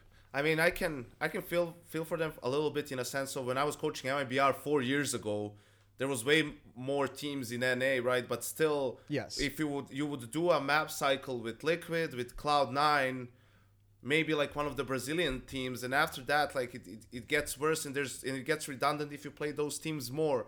But again, I agree. I'm with you 100. percent That's not an excuse. If if that's if you can't you know scrim as as much high quality as you could in Europe then find another way to get better right maybe work more internally do more reviews theory craft a little bit more right but do it properly if you if you're gonna say yes but that doesn't help as much as playing good teams then go to Europe and spend more time in Europe until the scene like develops then you're gonna say Oh, but we travel so much. We want to spend some more, some more time home. Listen, dude. No one said it's gonna be fucking easy. You want to be a world champion. You want to be the best. You have to make fucking sacrifices, right? Like you can't have your cake and eat it too. Either you're gonna go to Europe for now and commit more time and play at the highest level and be a contender, or go back to NA and be shit and like be quiet about it, right? And uh, uh, until things go better. Like I, I just hate that part of it where you're like oh yeah things are more difficult. And you have liquid is giving you the opportunity to spend as much time in europe as you want right? Bring uh, your girlfriend whatever if that's going to make it easier. I'm sure they have that option too right? So it like makes it a little bit easier i guess. But you can't have it both ways. It's as simple as Yeah. that. And and, hard- and you're getting a pretty good fucking bargain let's be honest with that. Even if you're spending a lot of time in europe you're getting paid a lot. The facility is fucking amazing from what i could see in Yeah, uh, it's incredible. in in It's your trip. You have your fucking chef. He can make you whatever you want to eat. You, you have like anything you could wish for there, right? And you're just still playing Counter Strike for a living. So you know. you need to face like there's there's other people out there. You, you're like the luck- lucky one percent. and and like I, it's it's a hard conversation because like it's it's weird because they are they are right but i think the longer they keep bringing it up and keep making it a talking point around the team i, I think if you if you change that and you turn it into the fact that you know this is all about finding some way to motivate yourself to like be able to to step up and, and, and have good like and not play down to the level of your opponents which I think they've they've struggled with for a long time. Um, you just need to change that conversation, and it can't even be something going on within the team because, I, like, I don't think players quite realize, and uh, you know, to be honest, I don't think it's something I even realized until later in life. That's gonna that's gonna you're gonna like manifest like just like if you're just constantly saying that shit internally and you're saying it in interviews and everyone's bringing it up and all your players are talking about it whenever they're asked. Like, yeah, you are going you're going to play worse. Like if you if you actually turn it around and use it as a point of pride of instead of saying NA's shit and, and it's hard to like get good there, and instead you just say, yeah, NA's NA's shit, but you know what? We're the best team to come out of the region, and we're gonna make sure that as long as we're around, we're flying the banner for the region, and we're putting up the best performances in the world for the region. Like use that as something that you can cling on to, and the team can gather around, and the team can be proud about. Uh, and, and they don't they don't seem to to have that, um, which scares me. But it's also like that shit. It does sound corny, like some of the stuff, like oh we, not me. There's no I in team and whatever. But there's Yeah. a reason why every winning culture or a franchise in sports like has that shit and it's being repeated on a daily basis by all of your like seven of your coaches whatever right because when you say it by yourself one time it just sounds like a little bit corny probably right but when it's getting repeated all the time it becomes a part of your identity and how you look at things right? And that's how you create like a culture and that's how potentially you change your culture right? And people don't understand that that those little you know complaining about this shit here and then about this other shit there like that's like a virus and it just spreads and you know you become you create a culture of complaining and whining instead of you know working to get better and and striving for excellence or whatever it is And uh, you know that's this is to bring it into something a little bit more tangible with Team Liquid and Group D as well. What, what happened to oSee man? What happened to oSee this event? I'm not sure. I do like Maui and Blair were talking about on the desk that he's not facilitated. They were talking about him on the CT side of uh, Vertigo, and he was the one throwing. I every time I, I saw him after they had this point and they brought this point up, is uh, he was just being used uh, to throw utility a lot of the time. Uh, he it, it wasn't like him going in for the picks was the focal point. And and I question now. I, I sit here and I go, well, is he expecting to be Jame? Right? Like, is, is that what is expected of him within this team to op like Jame? Please because no. well, th- but, but No, that's the it thing. So okay, so if then that's not the case, well, he's not going to be facilitated with the opening fights. Who's looking for opening fights all the time? Yekindar. Like, there's not even a question mark. Like, I, I think there were certain circumstances where oSee was looking for fights and just failed. Like, there was some games uh, where I swear Naf had more AWP kills than him. Uh, So I don't know if it's how he's being used. I don't know if it was just a bad event. Right? We're going to find out very soon. But he. he they cannot have him function the way he's functioning and be a successful winning team. That's I think the problem fact. is also the way Liquid is playing right now. They're they're not gonna do much. Uh, you know the way they've been playing outside of maybe the Cloud Nine game. I'd put Fnatic over them in in that first game. You know, and for them that's not good enough. If someone like EG managed to just make the playoffs, that would be a huge success for them, right? But for Liquid, they have, you know, bigger appetite than that, and to lean over towards EG now. If you guys are okay with it, like Yeah, we can talk about. EG. Obviously, it was a positive showing for them, considering how grim things have been for a very long time, right? It was something like what did we say, like 547 days since they last won Yeah. a match in Pro League, right?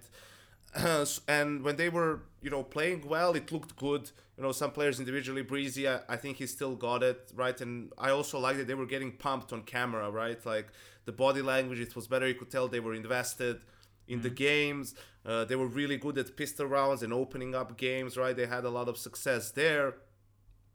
And still somehow people are gonna like present it. I we called them out a little bit, Kassad and me, like on, on, on different segments, right, for what's going on and also their, you know, structure and like people coming in and out and even Warburg in an interview, it was a little bit confusing when he was saying like, yeah, well, I'm the coach. Well, Valence, he's my boss. Malik is also the coach and you know there's not enough time in the day for one person to do everything so we're all doing a little bit it's like okay it's great that you have multiple people helping out and you have analysts and whatnot but who is the guy that the players like you know listen to? Like who's the responsible who's the one who has the responsibility right and the accountability at the end of the day right? So that part of it was a little bit confusing so valence was miming about that. But then i see dude the a tweet from him yesterday where he's like, uh, "Uh, under pressure, we played many competitive maps at EPL. It's great to see when our efforts in practice show up on the serv- server when it counts. Excited for the RMR. And I'm like, wouldn't showing up when it counts mean you beat Furia in the last game to qualify for the playoffs? Isn't that like when it counts? And not just, I mean, they beat Eternal Fire and Movistar, the two teams that also didn't make the playoffs right? They're below them. And again, for how EG and how things have been going in the EG Counter Strike division, this is a success for them, right? And it's going to give them some confidence coming into the RMR that they have a decent chance of making it to the major, which is a massive success for them mm-hmm. with how things have been going, right? But let's not like get ahead of ourselves here and like start high fiving each other and being like, oh yeah, things are fucking like amazing and EG is back. You know, like I- I hold, think the hold our framing- horses a little bit. I think the framing you just gave there at the end, right, is the framing that I'm looking at this with, right? Because I haven't bothered getting on like the mega harsh train for EG with this roster situation. I think it's been mismanaged. I think they're trying to fix that now. They're doing something that no one's done before in the way that they have this these 15 players. So uh, this is an experiment, and I'm not going to sit here and go one way or another. Like this could be the future. This could work, right? It's the batch of players they have at the moment that is the issue, and it, some of those decisions led them to where they are now. But the framing you gave at the end for EGCS division, this those the results that they got just being W's, uh, even though they didn't qualify through the group, is a success for them. And if they get to the RMR and they qualify for the major, that's the next success. They're not they're not like I don't see I don't frame them as like oh they're going to win a title anytime soon. For me it's just incremental slow success. So where I peg them in my mind in the Counter-Strike world is very low uh, for a prestigious organization such as EG. But my expectations are it's going to take a lot of time for them to get to where they want to be. And I, I think where they want to be is probably just consistently a top 20 team in the world. I, I think that would be my goal for the end of 2020, uh, 2022. I wouldn't be aiming too much further past that. If I could get EG to being a top 20 team, I would say that would be a success considering where they find themselves now. But in terms of what you're saying, Janko, like we need to make sure like we're not saying EG's back and they get like I, I hope that people aren't thinking that. I hope that people aren't uh, over over exaggerating what the capabilities are. If they do have some crazy results, fantastic. They've surprised us all. But it's definitely going to be an uphill journey here. Um, it's it's, it, it's definitely going to take time. Yeah. And also, I don't know. I I said this as well. I don't know what deal Kassad has with CeRq. Like how much CeRq is paying him, like for the shit he's saying on the desk. That guy's washed. Like you know, get mantuu in there instead of him. Whatever. Like he, I don't think he can compete at any level. Kassad is convinced he can. Like if he comes back to Europe and plays with like Bulgarians or I don't know what, you know, or or some international team in Europe. He he even said like it ends. Uh, but I think this was like to me privately not on the desk. So he's done. But Brehze is good. autimatic, I like him. The rest of it like is more or less fine for now. But that shit Yeah, probably the- doesn't probably the- anymore. Probably the best look at next uh, He- or Hext and neaLaN that we've that we've had yet within that team. What's which only the was- which second was- time we've seen them in this type of capacity, right? Yeah, true. That's fair. Yeah, blast last week uh, or a couple weeks back. Um, yeah, I, I would say the same thing. I think it, uh, for me, it's like I'm not I'm not jumping for joy or anything, but it gives me a little bit of hope that they can they can do some work at the at the RMR and see what happens. But I mean, um, I think you got to say, I mean, as much as you know, you could probably criticize the EG project going on, at least with this main roster, um, things seem to be headed in the positive direction. Like we don't know quite Sure. yet where rosters two and three are fitting into everything, um, but the main roster is looking good. And I think one interesting thing too would be like if I'm EG, if this is like a, really the project you're running. Here's an idea. Like, w- would you not invest in Wardell if he's actually serious about coming Was to he Counter serious Strike? about it? Did he even? Stream I don't Counter-Strike? actually I know. know he tweeted. I don't know if he. Uh, if, I could have just been. I don't know if he streamed. Yeah, he might have been. He might have just been going for interaction. But like, I mean, even if that's the case, wouldn't it be worth the conversation? Like, reach out to him and be like, "Hey, were you joking or is this serious? Like, we would if you're serious, let's have a conversation." And throw him on one of the rosters and say, "Hey, look, we want to put you on this roster uh, until the end of the year. We're going to pay you. Um, let's see where you're at in two to three months, and let's see where you're at for the next season that's going to begin coming up in what end of January, you know, whatever it might be, and give him that avenue." I want to say something. As oh, sorry, sorry, finish. I was just saying then then you have then you have this then you have an AWPer who if CeRq continues to struggle, you have an AWPer who's shown that he had a lot of potential that was very promising before the move to Valorant, and if he's if he's takes that three months and runs with it, you can just slide him up to the main roster, which is exactly what the the other two rosters are for. And I'm going. To, I just wanted to say like all these like guys now that want to come back to CS from Valorant and whatever that didn't get like spots in the franchise teams or whatever. I'm perfectly fine with people coming back. You know, like oh the event didn't work out, but please, for the love of God, just don't come out and say Valorant always felt didn't feel like the real thing. Like CS was always my game or something like that. Shut the fuck up. Come back into the fold. Come back to the you know real game. Get a spot on a team. Be great. Be good. Get paid. I don't care. I'm not gonna say anything about that. But don't be like and pretend like you didn't go there. And if you weren't, you know, if you didn't get a spot on a team or something, that you wouldn't have stayed in Valorant. So let's not, you know, do any sort of that Yeah. fucking pretending. It's unnecessary. No one cares that you went. You probably made the right decision to go, just as it's now the right decision to come back. So just get on with it, play the game, be good. It's all fine. Oh, that's a nice. That's a nice welcome back. That's that's to the point as well. All right. Um, with North America, boys, do we want to put a pin in them and talk about this bracket as a little bit of a broader conversation here, or do we still want to? Because like with Malvi and EF, like EF's had some exciting results recently because of all the officials they're playing, but Oh, Yeah? I, I, yeah. I have Wow, one thing. that's- I have, that's you actually reminded me. excitement. It is Uh, No. I I had one other, I had one other thing to say about that that ties in with with some liquid stuff from earlier because I remember after after they beat liquid, um, this was also something I tried to do when I was a coach there. You know, we had Eternal Fire playing in that liquid series, and they played what like I think it was like two best of ones earlier in the day before that series or something like Yeah, that, or yeah. a best of three before that series, and like every day they were playing games before they actually went into their pro league games.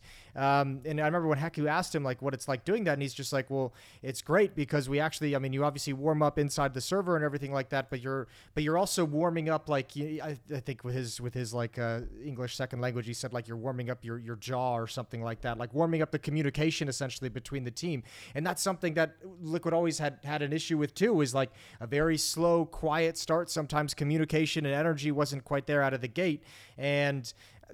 that was that was something that I tried to bring in for a while with the team was playing a scrim before an official series um, that the players hated, uh, but it was one of those things where it was like, guys, you have to you have to actually warm up, actually having to compete with each other because you, you start so slow in these series. So I thought that was like a really cool thing where uh, you know I don't know how every team in the scene and some teams probably don't need that kind of a warm up, but that that's a very real thing that that that that those games ahead of time, even if they are competitive and close and make it into a long day, it obviously I, I feel like gave gave Eternal Fire a huge boost towards the end of the helped- group stage. Helped Woxic a lot, right? He was he Yeah. was looking monstrous. He was back to that landform that uh, I think Henry paid for. You know what I mean? That was uh, that was some, some really good form out of Woxic. Unfortunately, we, we haven't like what what that team has shown is Woxic and XANTARES can both be on form at the same time. They're very dangerous. Even MAJ3R was given it some in some. Of I was going to say I was super well. impressed with MAJ3R in, Yeah. in some of his games. I, I. I enjoyed watching them. I'm excited for the future of that team. Now they got a real in-game leader in the mix. Dude, they, they could have they should have probably made the playoffs. Like they lost some of the games early on, even the game against Furia,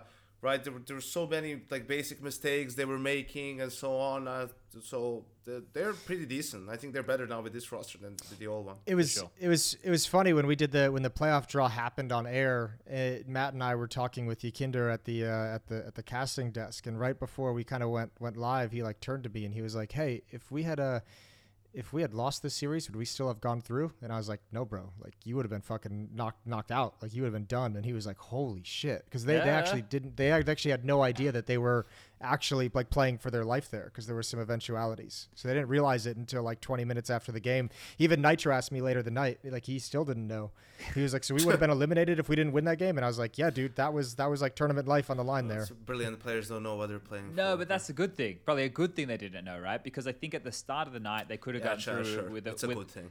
What- come on, man. At least they didn't have to worry about any more liquid choke pressure going on there. Maybe they would have choked if they had known that was the case. Yeah, just just make them unaware of what the stakes are, so they don't like.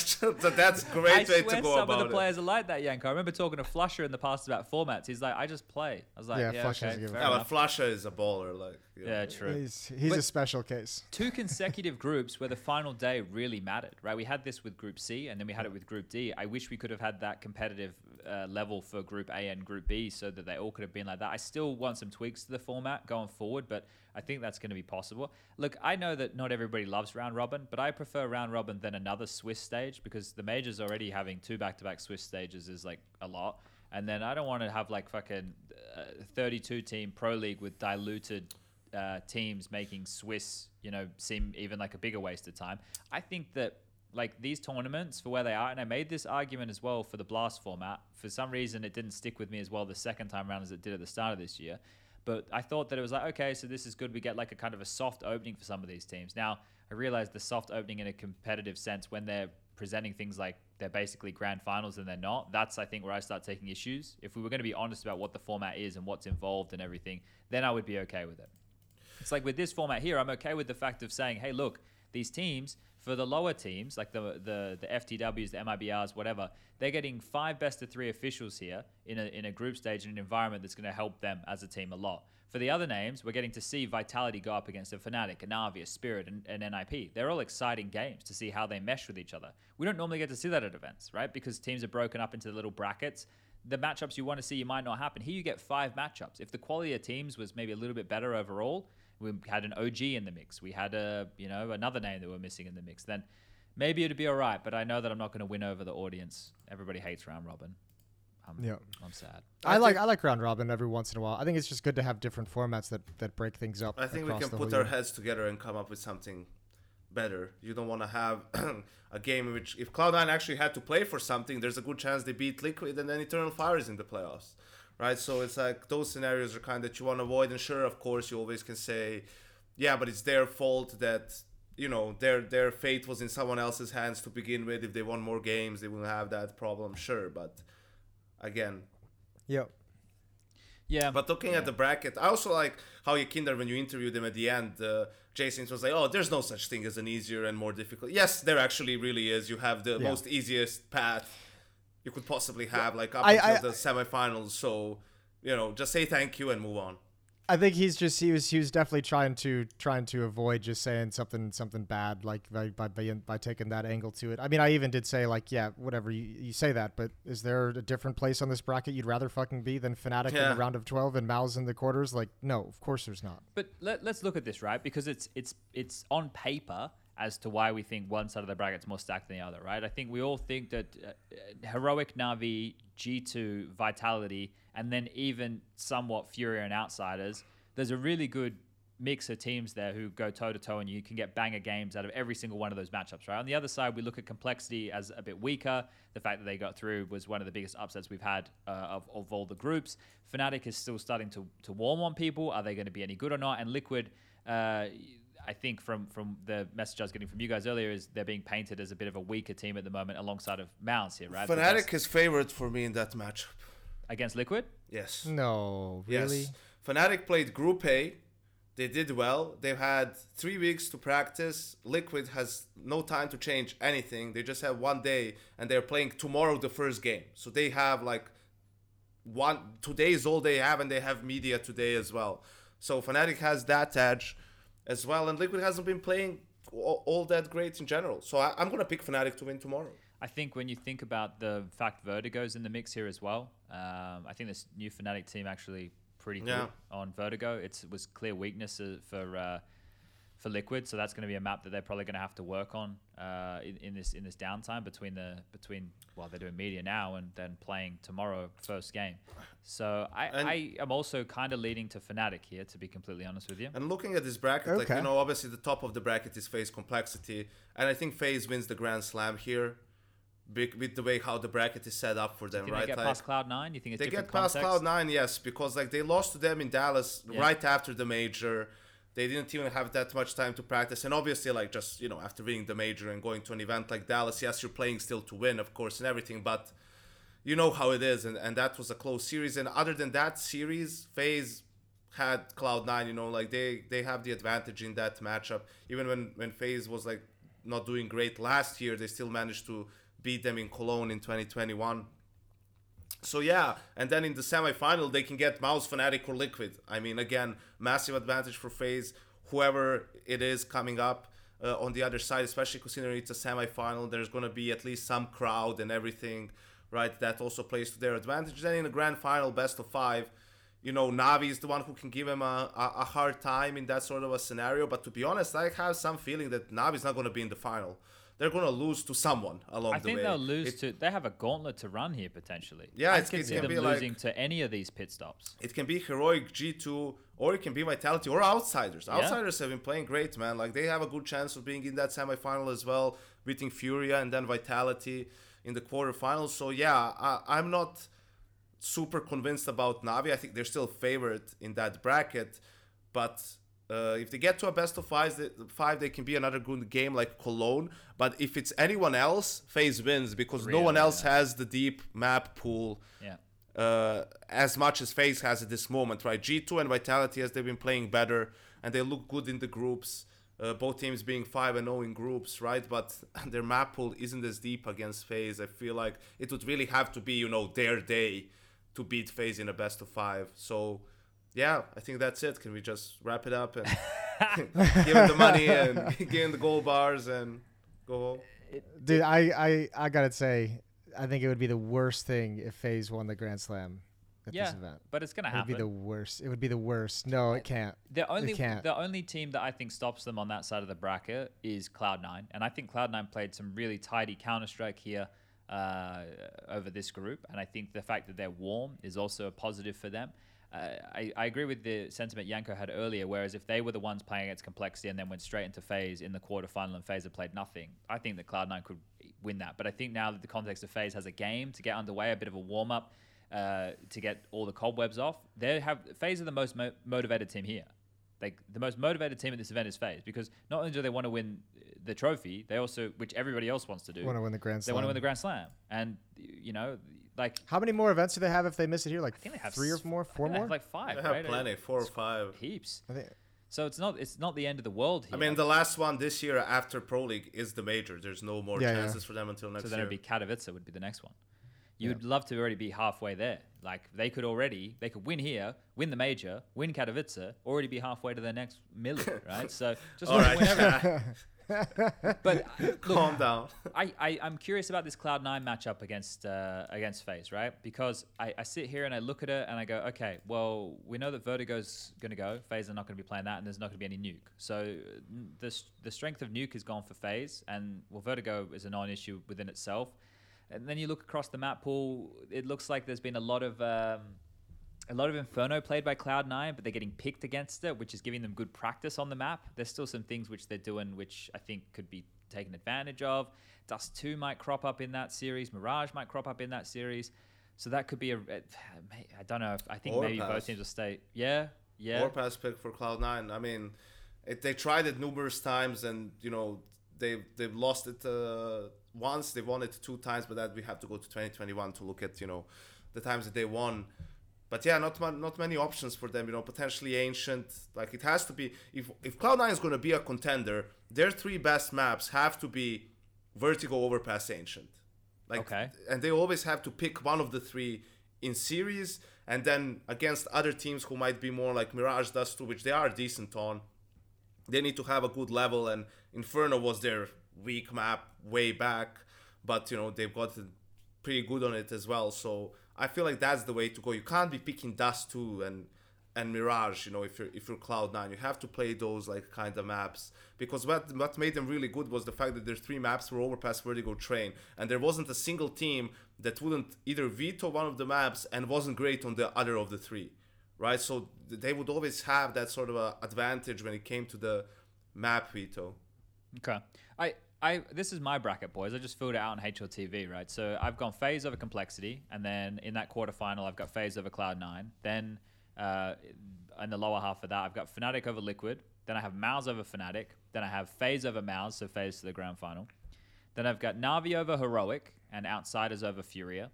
G2 over Navi. This is where Justin comes into play. Uh, Vitality over Outsiders. And then G2 versus Vitality because I think that'd be a fucking sick semi-final. I think that'd be really that, fun. that would game. be an awesome semifinal. and then G2 through to the final to play FaZe and give the rematch of the Katowice uh, final we had earlier this year. Obviously with slightly different. And potentially being able to get another 100k for denying them the Grand Slam. Yeah, it's a bit more of like a storyline driven one than it is like a hardcore analysis. I literally just filled this out Yeah. right now. I because I I'm gonna be honest. I we've seen a lot of these teams, but I can't peg where I would put them. I'm having a hard time. Like I was thinking, okay, power ranking of all of them. Well, it would still be FaZe, then Navi. Then after that, it's it's it's still very murky. Like Cloud Nine would be in that conversation. Heroic showed better form. G2 showed really good form, but was it just group stage form? Vitality looked nice. Uh, you know, Furia can be explosive, meaning they're threatening to anybody. Outsiders showed that FL1T is fucking mega legit, and if he's playing well and a couple of the other pieces come online, then they can be still very dangerous. Like, I could make a case for a lot of these names here, right? MOUZ are extremely default heavy. If they can just like sit, sit with their system and pull off rounds, then aggressive maneuvers from like Nikodos with the AWP, he gets caught out. I don't know. I, I, I feel like I could build a case for a lot of stuff here. So Yeah. it's, it's, it's blind predictions in a way, but it's exciting that it's it's doesn't feel super clear cut. Yeah, which is which is great. I know that Furia that Furia Outsiders is like sneakily. I feel like it's one of the best matchups in that in that round of twelve portion of it. Well, maybe not that sneaky because I guess the only one you, you maybe put above it is Heroic Navi. But I think that bottom half of the bracket is way more interesting. I still think Team Liquid's going to beat Fnatic. I think they're going to have a tough time against MOUZ. I think that one could go either way, but I think it's really hard to see anyone coming out of that side of the bracket into the grand final other than other than FaZe. Um, Cloud Nine matchup will be absolutely sick in the quarterfinals, so we'll know early on. I'm gonna take uh, I'm gonna take Furia to beat Outsiders. I think Okay. Vitality beats Furia. G2 is gonna beat. I think Navi's still gonna beat Heroic in that round of 12. I think uh, G2 Navi will be a banger. I think I would predict I would predict G2 to come out of that as well. Just I think that one is more like kind of like you like storyline, but like more just like hopeful that G2 is gonna finally live That up to what we all know they can be. Yeah, like more than anything, and I, and I still I still very much more than like I think any other individual player in the scene right now. I really want to see NiKo have great success. Like I, I like I, I really want to see NiKo actually do some awesome things and, and go on and win a major at some point. So um, I'm, I'm really kind of in some way emotionally pulling for G2. I think Vitality is going to beat G2 in the semifinal. I think we'll have that that Vitality FaZe grand final. I wanted to do so well, and I think I know, I know, but when I got to the semifinals, I couldn't I couldn't carry it on any so- longer. well, as I said, for upper, I have FaZe, you know, going all the way in that bracket. Fnatic beats Liquid. That Fnatic MOUZ, I'm not so sure. You know, uh, I, I was on the MOUZ crazy. MOUZ train for most of the games, right? But uh, in that one, I think that's a 50-50 for me between Fnatic and and MOUZ. But for the sake of the prediction, let's go with Fnatic because they have a little bit more experience uh, on that roster and then them losing to FaZe. And then down below, I have Navi beating Heroic, I have Outsiders beating Furia, I have Navi beating G2, I have Outsiders beating Vitality, Ooh. and then I have Ooh. then I have Navi. Who is it? Navi Outsiders. Yeah. Yeah, that's where I want to go with Outsiders again because I, as I said, I don't feel like Navi can go all the way. Outsiders But FaZe. but fine. I but I can't have outsiders there. I'm gonna have I'm gonna go with Navi beating outsiders as well and Navi FaZe final again because even though Navi hasn't looked amazing, like they're the first team to make the playoffs with a two three score uh, in pro league, but that's on you know, s1mple playing a little bit underwhelming, and you know I I- I just don't think I think that event was a little bit of a that group was a little bit of a weird one, an outlier for them. You know they lost to Endpoint, man. Like that that's one of their losses. Yeah. So and that was a dominant loss as well. So that was just a a strange thing. I think Navi, especially having three weeks to just chill a little bit, players to relax, get back to practice, uh, get things done. I think B1ad3 is gonna have them in, in good shape for for these uh, playoffs, and I think they're back in the grand final. I don't know if I'm I don't know if I'm reading too much into things, but does it feel to either one of you like Navi has like some kind of like I mean, well, they've been playing this whole year with the distraction, but it, it feels like it's really like starting to bubble over now. And maybe it's just because of but that's happening in the real the- world again. Yeah, and, and maybe too it's because s1mple's uh, the controversy around s1mple with the charity event that he was streaming and now the mold and I'm just like it feels like every it feels like and I mean s1mple's really the only public player on that team, but it feels like there's like the the emotional like the focus is unraveling a little bit with everything that's going on. Hey, he got to see Um, his mom, so I think he's gonna be super happy about that. So now Yeah, he's gonna kill everyone. my, my I saw my d- I mom for the know. first time and she told me to destroy all of you. I, I it's, it's definitely a conversation at the moment. I'm seeing it popping up on like threads and the forums. So obviously, that type of stuff, anything goes there. So it's not like it, it- but people are talking about s1mple's current form, right? But the the player who we normally don't worry about his form is s1mple, right? We're, we're not Yeah. worried about his form. We know that he's going to show up when the games matter. So until we're given uh, a reason to think otherwise, you have to go in thinking that he's going to be on form. But I don't know. It does feel like there is just something a little bit off at Navi when whether that is the results of the group stage or it's the the drama that has followed since, which has really nothing to do with the team itself. Uh, I guess we're going to find out. But I Yeah. think that there's a lot of teams here that are being I don't know if they're being like slept on, but I think that th- it seems pretty close to me. But we're going to find out how close it really is. I think we're going to get. A, a good indication of how far some of these teams are from the big names because the groups can be mislead- misleading with some of the results. Um, so this will be a great opportunity to kind of be a be a an appetizer before we get to the RMRs, which are going to then be the appetizer for the major. Um, but th- this is still the on ramp to that for a lot of these names, right? If you're like a Fnatic or if you're like a, I don't know, even if you're MOUZ, I still think just making sure you get that mo- major qualification is still going to be the, of the utmost important. This is just another step on that path. And with that being next week, you want to make sure that you're not left with too much of a sour taste in your mouth here. You don't want to get blown out in any of these series, I would imagine. So Yeah. just being, and, and I think that's maybe why we might see some some real competitive matchups throughout the entirety of this bracket. It looks like a lot of the games, other than FaZe complexity, should be should be really good games. Um, so I'm excited. I, it's really hard though. I know it's not like I, today's the the prep day, right? Today's the day where we sit there and we go look at all the stats and we see what worked for this team, what didn't work, work for this team, what maps we might be seeing and stuff. So I want to go and do a bit deeper analysis for a lot of these things before I sit and have my full picks. These are just off the top of my head how I kind of am feeling about it right now. Um, and I don't think my deep analysis is going to change too much about it, but it definitely see like where the map pools are going to end up and shit.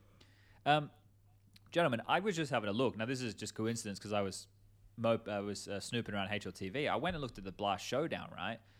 Man, the qualifiers for that have gone horribly wrong for the European side of things, right? Th- these are the teams who didn't make it from these qualifiers. MOUZ didn't make it from the qualifier that they were in. Eternal Fire did, right?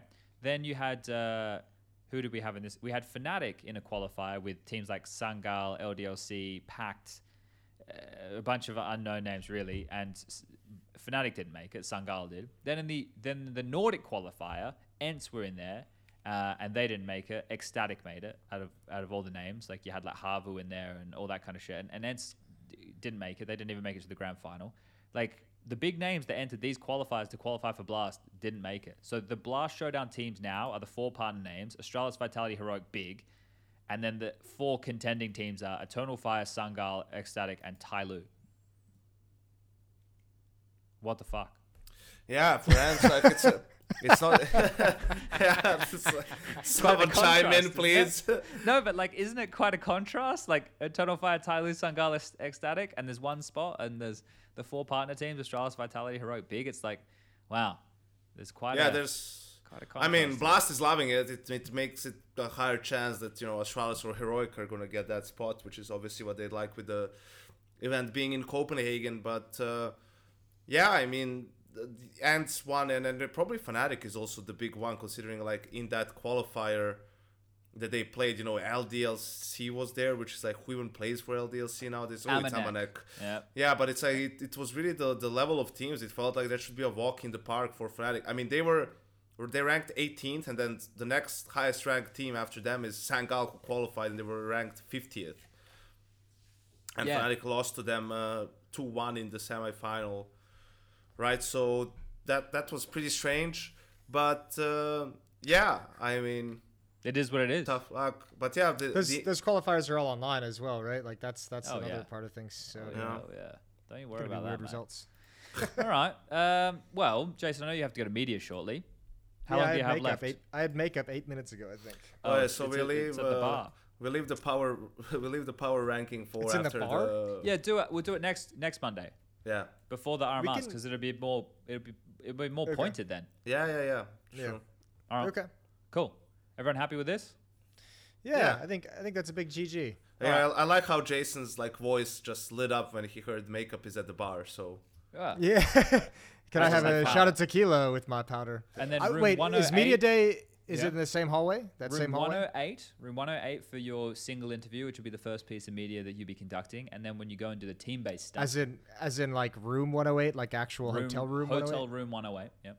Okay. Uh, and then the team-based media that you will be doing will be in that hallway in the same place. There's a double setup. It'll be you sitting next to uh, a player from Vitality and a player from G2, I believe. Later Beautiful. In the day. It's a good thing that you're in charge of media day, because otherwise I wouldn't have had this information. Yeah. Well, uh, at this point, we're going to be integrated in the whole company soon, Jason. Don't you worry about that. We'll have a few more calls, and uh, I'm turning Audacity off in three, two, one. Goodbye.